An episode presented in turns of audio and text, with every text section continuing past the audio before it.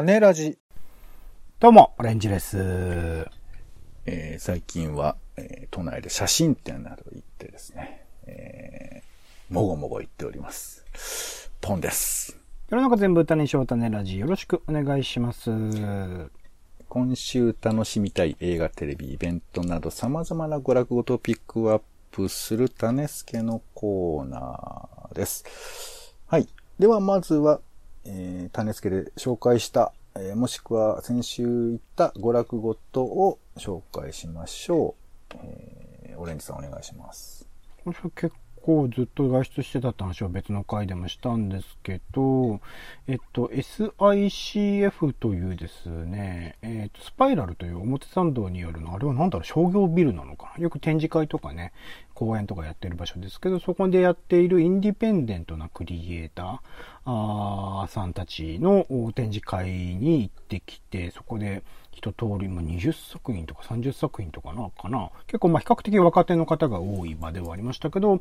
その人たちのいろいろな作品、まあアート的なその絵とかもあるし、造形物もあるし、そのスペース自体の活用みたいなもので毎回毎回結構刺激的なものを見せてくれるんですが、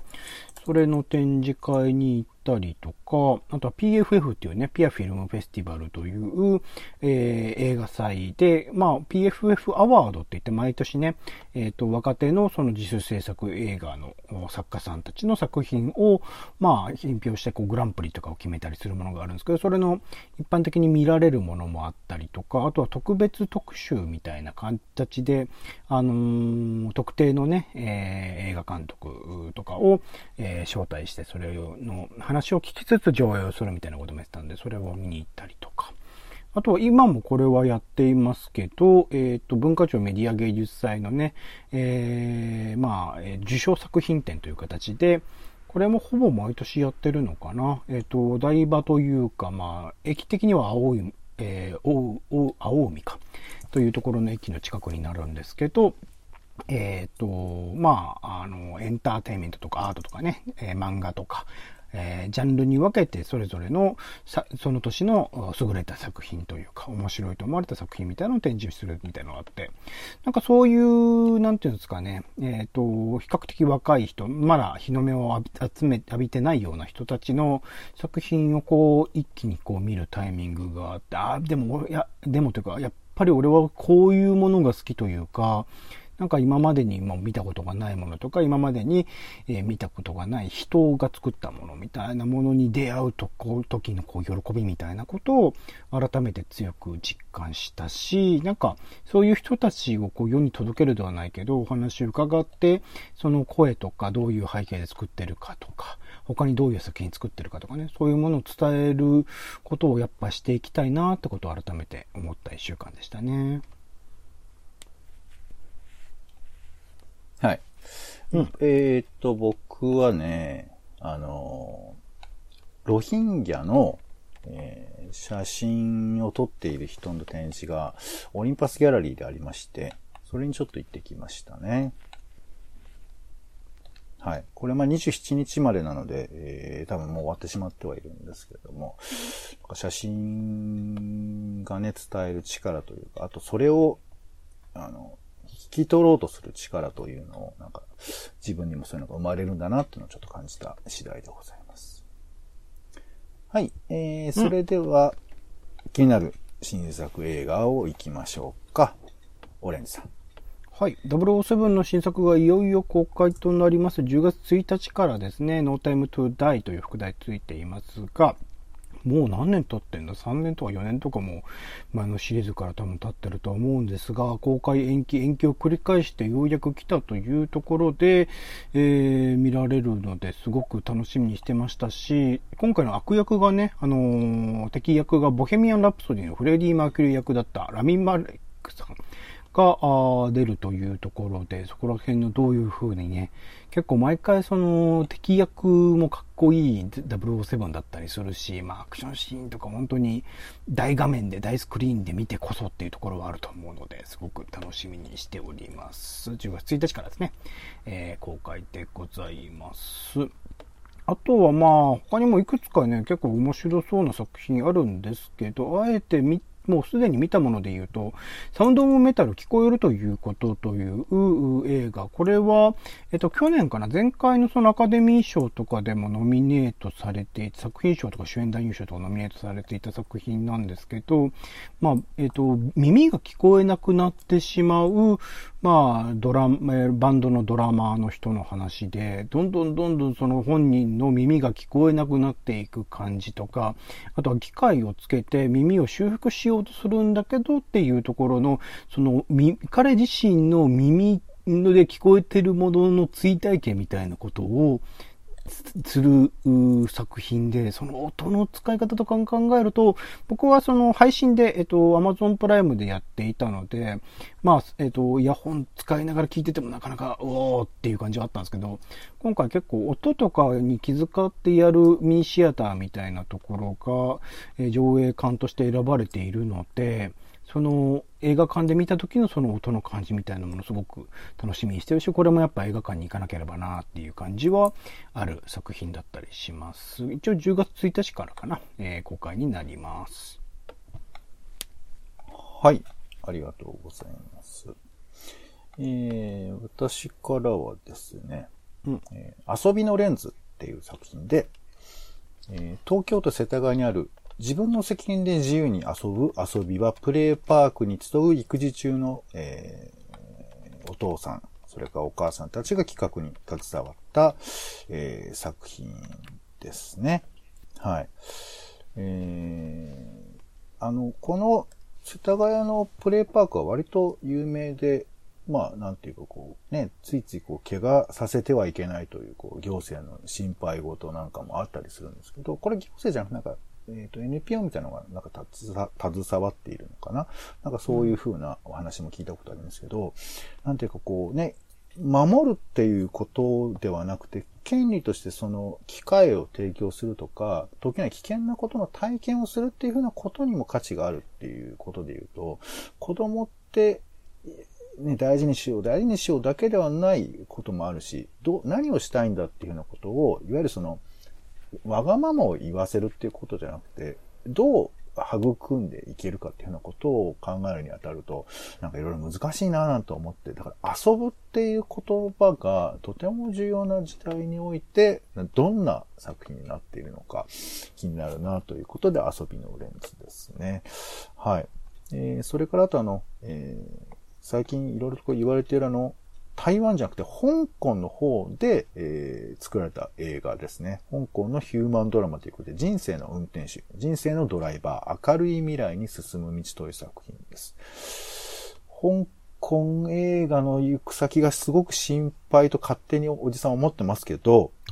え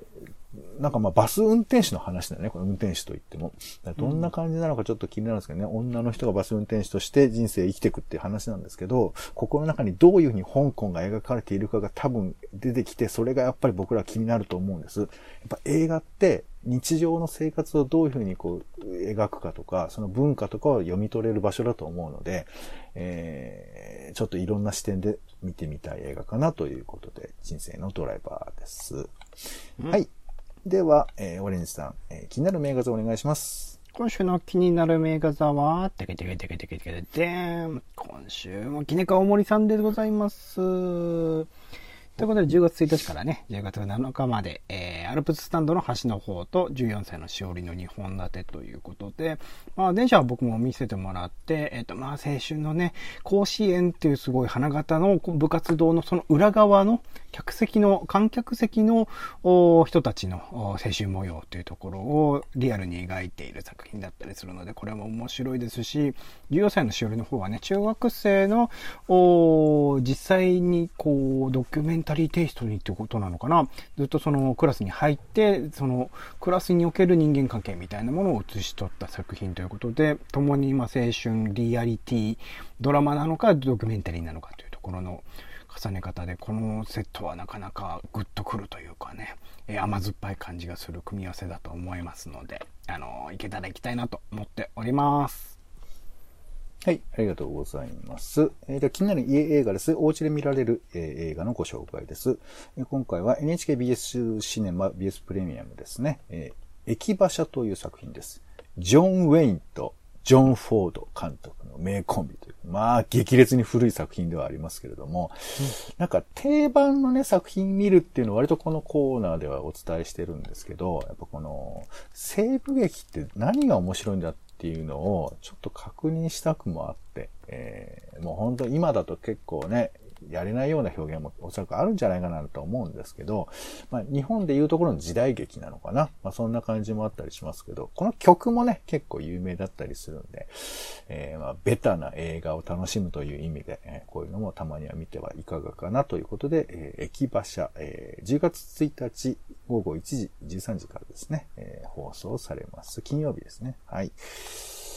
はい。では、えー、続いて気になるえー、いろいろですね、えー、テレビなどいろいろありますが、そちらの方のご紹介ということで、えー、まずは、これ僕ね、視聴習慣がないので、一応録画する感じになるんですけど、えー、TBS の朝の報道情報番組が関わりますということで、ザ・タイムという番組が始まります。えー、これメインの司会者が安住紳一郎さんになって、金曜日は、えー、香川照之さんなのかな？はい、ということで、えー、まあ、こんな番組始まりますが、ちなみにオレンジさん、朝ってワイドショーとかそういうのをご覧になるんですか？情報番組とか。全く見ないようにしてますね。意識して。あえてね、そう、僕もあんまり見ないんだよね。だからこう、ね、毎回新しい番組できるたびに、どんなことやってくれるんだろうと思って見て、これは別にいいなと思っちゃうんですけど、まあ、ちょっと今、ラビットはすごい気になってますけどね。見たいなと思っちゃいますけどね。ラビットね、むちゃくちゃですよ、もう。あの、あの、えっ、ー、と、司会の、えー、方が振るんですけど、はい、コメンテーターに。コメンテーターめちゃくちゃいるのよ。まあ、コメンテーターって言うんですコメント者みたいな。ひな壇ですよね、いわゆるね。そう。で、ほぼ大喜利を全員に振るみたいな、ゆったりとした大喜利みたいなのが行われてるんで、これは、これで面白いと思いますけど、だからそういう変化球が出てくるのかどうなのかっていうあたりね、ちょっと気になったり安住さん、本腰入れでね、ぴったんこカンカンとかやめて挑んでますからね、今回、ね。そう。まあ、あとは、このザ・タイムを終えた後の、えー、TBS の日曜の日曜天国を聞くっていう楽しみがね、また倍に増えるっていうのもあります、ね。伊集院さんみたいな楽しみ方になってますね、そそうですね。うん、そして、えっ、ー、と、10月2日ですね、えー、こちら、キングオブコント2021が行われます。これも忘れてたら、あ、やってたんだみたいな感じですけど、今回はね、審査員が変わるみたいな話もありますが、まあ、コントをね、あの、ゆったり見れる番組。まあちょっと、あの、ドキドキするシーンもありますけど、そういうのが、そういう機会はなかなかありませんので、えー、今一番旬なね、お笑いの人とかを楽しむ機会この日まるっとお笑いの人がやる日ですよね。そうだったっけ？ねちょっと。はい。はい。確かお笑いの日の一環としてキングオブコントだったと思います。はい。えー、っと、それからごめんなさい。ちょっとこれだけ、えー、っと、10月1日はですね、7時なんですけども、東京 MX で仮面ライダー V3 の HD 版がですね、えー、スタートしますので、えー、仮面ライダーファンはぜひチェックいただきたいというふうに思います。もう1話が一番面白いですから。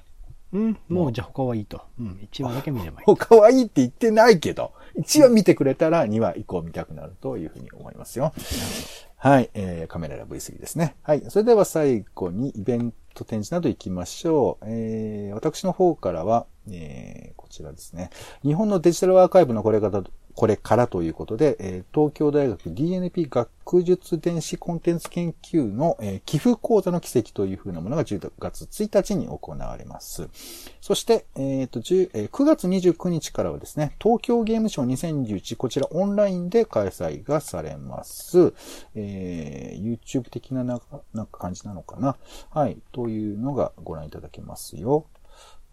はい、そんなところですね。では、オレンジさんお願いします。僕もそんななかったんですけど、えっと、来週の土日かな、えっと、10月2日、3日とですね、新音祭という、まあ、新宿でやっている音楽フェスがありまして、それがまあリアル開催の予定で僕もチケットまで買っていたんですけど、急遽無観客配信という形で、しかも無料になったというところで、結構いいミュージシャン、サニーデイサービスとかボノボとか、あキットフレッシュのとかね、金子屋のとか、玉木類とか、まあまあ、いろいろ